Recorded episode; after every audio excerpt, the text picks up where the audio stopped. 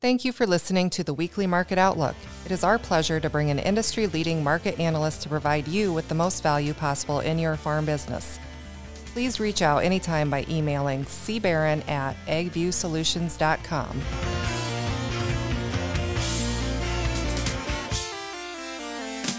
Welcome, everybody, to another episode of the Ag View Pitch. We have Matt Bennett with us today. Uh, Matt, how's it going today? Going pretty good. Uh, actually, uh, done farming for now. Uh, planted all our corn and soybeans. Uh, most of them are up, but not all. Uh, got along really good this spring. Soil conditions were phenomenal, uh, but as a lot of folks uh, have experienced, uh, virtually all of us been a little chilly. Yeah. Yep. Well, it's uh, we're we're entering this uh, first week of May, you know, the first through the fifth, um, that's the kind of the sweet spot for planting. You're all done and you're uh doing some uh, house remodeling fun stuff right now. What do you tell these guys uh you know that are up north and stuff? You think some of these guys that have been waiting for snow to melt and all that fun stuff that they're they'll be uh be able to roll here eventually probably, huh? Well, you would sure think so, but uh really the forecast doesn't warm us up all that much. I mean, heck, we have a couple more shots of uh fairly cold weather coming up. I mean, it's it's one of those deals where I, I kind of feel like we're going to go from winter to summer for a lot of folks. You know, and so yeah, I don't know what's going to happen in the uh, northern plains, upper Midwest. You know, bottom line though, I mean, you've, uh, taken uh, quite a bit of wind out of the sails of this corn market, and so uh, I'd say if a person's in marginal conditions, you know, I'm not sure that they're going to be as uh, as fired up to uh, push the envelope, so to speak, uh, into uh, less than ideal conditions, you know, or spend, as you know, a thousand bucks or more on on a corn crop. So uh, I, I do think that the way that the market has acted uh, certainly could uh, play a big role in where we end up as, as far as these final acreage numbers. Mhm. Yeah, for sure. You know, one of the things you said, you know, like you guys are are done, and and there's a, a lot of areas that have a lot to go yet. Do you think any of these acres might shift over to a little bit more corn with some of these um, input costs going down, or do you think there's going to be more soybeans because guys are, you know, planting beans in these colder conditions, and maybe they end up doing what used to happen. You know, you guys used to be planting corn and they'd keep planting corn, or if they're planting soybeans, are they going to keep doing that? What's what are you hearing, or what what's your thought on the corn versus soybean acreage deal? Right, that's a really good question. You know, uh, the interesting thing, you know, I know folks in Central Illinois that were paying this spring, you know, twelve hundred or twelve fifty for anhydrous, whereas, uh, you know, a grower that I've got actually in Michigan, um, he lives uh, in the vicinity of a of a large larger scale farmer that is able to take his own transport loads, and so uh, this guy has eight hundred and fifteen dollars wrapped up in his anhydrous. So, know, his cost of production looks different you know, as you suggested, uh, these things have come down somewhat. You know, I do think that uh, given that crop insurance guarantee, that your hypothesis might uh, come to pass for some folks. Maybe they will switch some over. Uh, the hard thing for me to grasp onto that on a large scale of acres, you know, is just simply due to the fact that the corn market has taken such a hit here lately, and I, I just don't know that it gives everyone the warm and fuzzies about you know, pushing a whole lot of corn on corn. I mean, you know, there's been a lot of years in the past where uh I imagine uh, you've had the same experience as me. Corn on corn has worked phenomenal, you know. But the last few years, uh, there's been a lot of folks complain about, uh, you know, just really struggling to uh, find the right combination on corn on corn. Of course, Mother Nature hasn't exactly cooperated, so uh, you know, I do think a lot of things have to come into play. Right now, I'd be shocked if uh, our final acreage came in above the USDA's planting intentions number on corn. Um, originally, I thought it would come down, beans would go up. Uh, there's a lot that remains to be seen there, but we certainly need to see the weather uh, play a little bit uh, more positive role if we're going to try to even uh, plant 92, in my opinion. Mhm. Yeah, back to one of the things you said, and then I want to hit this corn market price pressure we've had here. But yeah, you mentioned you know a lot of the nitrogen anhydrous, especially in that twelve hundred dollars, and now we're in that 800 and something. I mean, that's 50 bucks an acre less, you know, for 200 units of N. Mm-hmm. That's a big deal, you know. So it's something that that um I think you know it's going to affect some people, and some people will take, be able to take advantage of that. But what I do want to sure. want to hit hit on here next, though, Matt, is you know, and I'm sure you're getting some of these calls too. It's like um, you know, wh- is this market going to come back? You know, how much lower can we go? You know, what what you know? I think there's just I, wouldn't say it's panic, but I think there's a lot of concern and and some frustration out there with the price pressure we've seen, in particular on on corn as of late. Um, talk a little bit about that, kind of what what your thoughts are, and and where's your head at as as a farmer and an analyst both. Yeah, that's a, that's a great question. Uh, yeah, I think you know, Chris, we were pretty aggressive earlier this year on our sales. We we we really pushed hard, and it's not because we had any idea we'd see this market move. I mean, I want to I want to make sure everyone hears me there. I'm not trying to pat myself on the back what what we try to do whenever we approach marketing is look at you know when we've got large profits or what we think are uh, very respectable profits versus what it could end up doing. You know, we try to latch on to some sort of a worst case scenario, and so we were pretty aggressive. So, you know, at this stage of the game, I do have a lot of customers that weren't near as aggressive. You know, guys I talk to all the time and gals that I talk to all the time that, you know, that uh, told them exactly what we were doing, and they chose not to. So, I totally understand where they're at, but then you got to start and look at the whole picture if you're going to get real aggressive in here. I mean, for one thing, Chris, I mean, just a shade over five bucks is 85% of 591, and so you got to understand the role that your crop insurance can play. Uh, the other thing we want to uh, pay close attention to is, is you know, if we do want to step in here, considering we're very close to that level already, I mean, 20 cents away, um, you know, how aggressive do you want to be uh, in a strategy without flexibility? And my personal opinion is you don't want to be very flexible, or you want to be flexible, and you don't want to be super aggressive unless you're flexible because, um, you know, it's easy to be bearish whenever the market's been going down like this. And I'm not saying I'm bullish. I'm just saying if you sell down here without any flex in your plan, uh, you know, and then you end up, uh, God forbid, in a situation where you don't raise a very good crop. I know you're not going to make money because – um, Chris, you and I both run the numbers. I mean, a lot of folks with their cost structure this year on the bulk of their acres, you know, uh, right now are, are lucky to be making money. And so, uh, you know, you got to be very cautious as to get real aggressive now just because you're afraid it's going to go on down. So we don't even have the whole crop planted, first of all. Um, you know, I'm not, I'm not bullish. Don't get me wrong. I just uh, think that you got to stay very flexible and on your toes if you're going to sell after the market's gone down, you know, 70 cents from your uh, uh just from your February average. Mhm. Yeah, that's that's the thing, you know. I, I do think, you know, and this is something that I've I've always been a firm believer of is it seems like it, it makes a lot of sense to put some targets in or just have some offers in there that are working when you're working.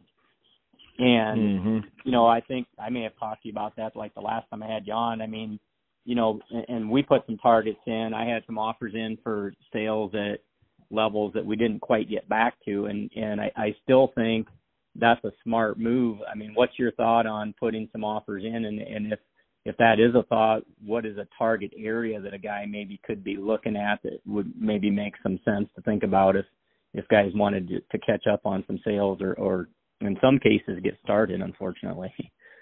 Right. I mean, you know, the first thing I'm always going to go to is, is, you know, let's say a guy's break even or gals break evens, uh, you know, cash at five bucks. You know, I want to get safely above that level uh, with my target this early in the growing season. Okay, so you know, um, if it was later on in the season and you're pushing up on uh, pollination, I'd probably get you know a little more aggressive. You know, especially if I felt good about what kind of crop I'm looking at. But you know, what kind of a price level would that be? Of course, it's going to vary throughout uh, the countryside. But uh, you know, my personal opinion is if you would get back up into that 570, 575 area, it'd be a good place to go ahead and uh, you know maybe sell a few bushels here and there. Now I do know some growers that I've talked to in the last few days that uh, yeah I'd say these are lower cost growers, you know maybe lower risk type operations, but you know, a lot of those folks were thinking about maybe uh, uh, hedging off some risk when you get back above the 550 level. I don't have any issue with that. I just think that for me personally, I'd like to see a little more meat on the bone if I'm going to uh, get too aggressive this time of year. Uh, bottom line is this may be the best. I mean, it could be the best price that you see between now and, and fall, but you got to remember then you still have the opportunity to market, you know, after the fact. And so if we do end up building these stocks, yes, you're going to have carry in the market again. You know, there will be opportunities to use your bins, you know, just like the the grain elevator uses their bins, take advantage of that carry. uh, you know, and be able to uh, to to hedge some bushels in that manner. So I don't want to get super aggressive, knowing the fact that this marketing year lasts a heck of a lot longer between now and, and fall. Exactly right. I, I I was just thinking that when you were talking there. You know, we're having this conversation. That's it's the first week of May, and it's like mm-hmm. you know um there this is this crop's a long ways from being in the bin yet. So mm-hmm. um you know don't get super worried. I think you like we said you know put some put some offers in and and have have a plan to you know um to kind of take advantage of things. Talk a little bit about soybeans. What are you watching on the soybean side of the equation? I'm going to talk soybeans real quick but if you don't mind i want to throw one other thing out yeah, 24. Keep an eye on 24. You know, like we we've got some sales on 24. We talked to some of our growers. Uh, you know, get into the 540s. I, I do think a person needs to pay close attention because, as you suggested earlier, you know the trend on these fertilizer prices has been lower. And if you stop and look at your ratios as to what you know your expected fertilizer price could be for this fall, uh, you know, I think that a person can lock in pretty darn good income you know, whenever you push back up on that 550 level. But, you know, as far as soybeans are concerned, you know, soybeans back down in the 1250s here, you know, uh, we were above $14 for quite some time. I know that, you know, I had a lot of growers tell me, well, why in the world would I sell at 14 bucks, you know, whenever I sold cash beans last summer for, for $17, you know, and I mean, that is a, a hard mentality to get over. I totally understand, you know, the psychology of that type of thinking, but at the same time, you know, uh, I guess what I always go back to is is you know what kind of money can you make, and so here's the thing: margins are awfully tight. You know where we're at here today. Uh, the same thing goes as for corn you know, you certainly uh, most folks bought crop insurance. The nice thing this year, you know, is crop insurance was cheaper because that volatility factor, you know, was lower for both uh, corn and beans. But you know, uh, you've got to think that uh, the same thing applies for beans as with corn. That I don't want to get terribly aggressive in here. Now, that being said, said Chris, I've seen break evens anywhere from ten fifty clear up to thirteen dollars, and so uh, there's a very wide disparity in what uh, growers need to be able to make this thing work. But uh, personally, I'm not selling any beans right now here today. We've been fairly aggressive, uh, uh, just like we were with corn. If I have a grower that calls me today though and says, "What do you think I should do? Should I go ahead and sell some beans, you know, in the 1250s here?" Uh, I guess I'm a little concerned here with all the talk lately that Brazil's beans are, you know, two dollars cheaper than U.S. beans. Um, that gives us really stiff headwinds to expect. You know, if you really need to get beans sold uh, pre-harvest, you know, you you you got to ask yourself what kind of rally could I expect without a major weather issue here in the U.S. So yeah, I'd put offers in there too, and I probably wouldn't be too far above the market, probably closer to 13 bucks you know, I, I just don't uh, I don't see any larger scale rally in this bean market without a major weather issue. Mm-hmm. What um, last thing I want to kind of wrap up with is have you hit on kind of I think what almost seemed like as soon as China canceled some sales and did some stuff that kind of chased the market lower. Talk a little bit about that and the funds kind of in concert or what you see that's maybe either gives us the continues the pressure or maybe relieves it a little bit if if something changes here. You know, a couple of things went on this week. You know, of course, you know uh, Brian Splitt on my team. We talked a couple times about you know just the technical nature. I'd seen on the chart that July corn had actually uh, bottomed out last summer.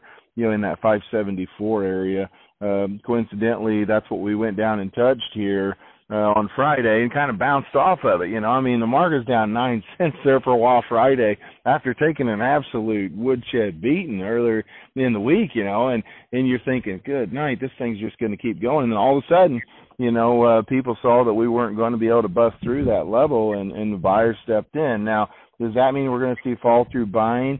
You know, I'm not uh, totally convinced of that. I mean, why do we see all the selling? You said it. You know, China steps in and sells corn. Now, how many bushels is it? You know, I mean, you're not talking any substantial amount. It's around 600,000 tons. I mean, you're not talking about uh, any extravagant level, but the bottom line is it's just the optics of it, first of all. And second of all, you know, is there more to come? And so, uh, in the past, uh, you know, we're in the grain business. My dad always told me when China's canceling shipments. Typically, uh, you know, it was beans that we were talking about in those times, but he said the reason they're doing it is to buy cheaper beans. And so the unfortunate reality, uh, Chris, is they're probably not uh, looking to buy cheaper U.S. beans. Uh, they're looking to buy cheaper Brazil beans because they're 60, 70, 80 cents cheaper on the world market than what U.S. beans are. So, uh, but they're still wanting to drive that market down to be able to buy more. Now, the nice thing about it, Chris, is you and I both know, hey, yes, they may not be getting them off the U.S., but they're taking them off the world market. And so uh, there right. is a good opportunity that the U.S. could pick some of that business up. So are we going to continue to see a resumption of this lower move? I'll tell you, uh, we don't want to continue to see uh, cancellations. You know, if if we can avoid these cancellations, maybe get some good demand news from somewhere. You know, ethanol margins have uh, really improved here. Um, but the, the bottom line for me on this May report is you're probably not going to see, you know, a real friendly uh, situation on either old or new crop because new crop they're going to use, you know, your 92 million acres and uh, probably going to use 181 and a half because that's what they had for, uh, you know, for the baseline numbers. And so old crop they're about going to have to drop export. So I don't expect a real bullish report here in May.